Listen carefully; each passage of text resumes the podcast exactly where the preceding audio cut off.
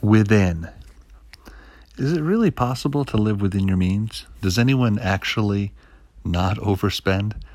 That might seem like a, a crazy question, and you might wonder if anyone ever actually lives within their means. But I'd have to say, yeah, there's quite a few people that live within their means. And there's those that not only live within their means, but they expand their means. What I mean by that is this uh, Have you ever noticed that some people will b- buy designer jeans and pay a ton of money for them 100 bucks, 80 bucks, 120 bucks? Well, yet other people might buy jeans at Walmart.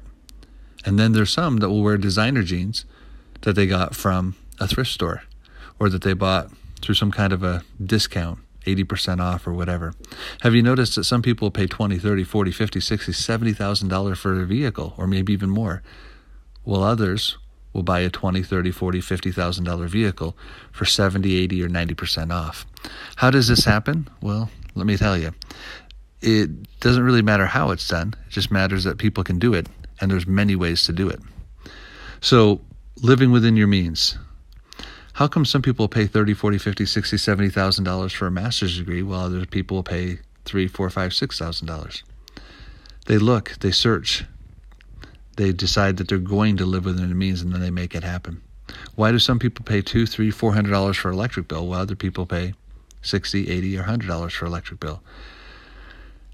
This is all about deciding to live within your means and then making it a goal as a couple that you'll do whatever it takes not to live in such a way that, okay, instead of paying $300 a month for electricity, we'll have no electricity. Or instead of paying sixty, seventy thousand dollars or fifty or thirty thousand for a car, we'll just go without a car. We'll walk everywhere. Yeah, you could do that, but life's not about being so austere and so crazy that you punish yourself. You can still enjoy life and do so by living within your means. There are those people who get certificates for a hundred, hundred twenty-five dollars certificate. Certificates from Stanford, from Harvard, or other schools, incredible, uh, incredible courses like accounting, business, law, statistics. What do you think that would do for your ability to earn more money so you can better take care of your family?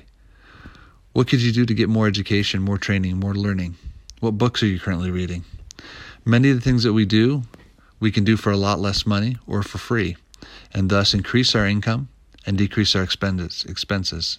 I love what Ben Franklin teaches or taught. He taught that there's two ways to get wealthy. One is to increase your income, and two is to decrease your expenses. But he went on to say, paraphrasing, that the best way he knew is to do both at the same time. Decrease your expenses while increasing your income, thus living within your means and expanding your means. It's a very liberating when you know that you can get pretty much whatever you need or want and do so at a huge discount. I know of couples that will go to Ruth's Chris or Macaroni Grill or other really nice restaurants, and they'll spend a fraction of what other what other couples will spend. What about you? What are you going to do to more fully live within your means and enjoy life? Good luck.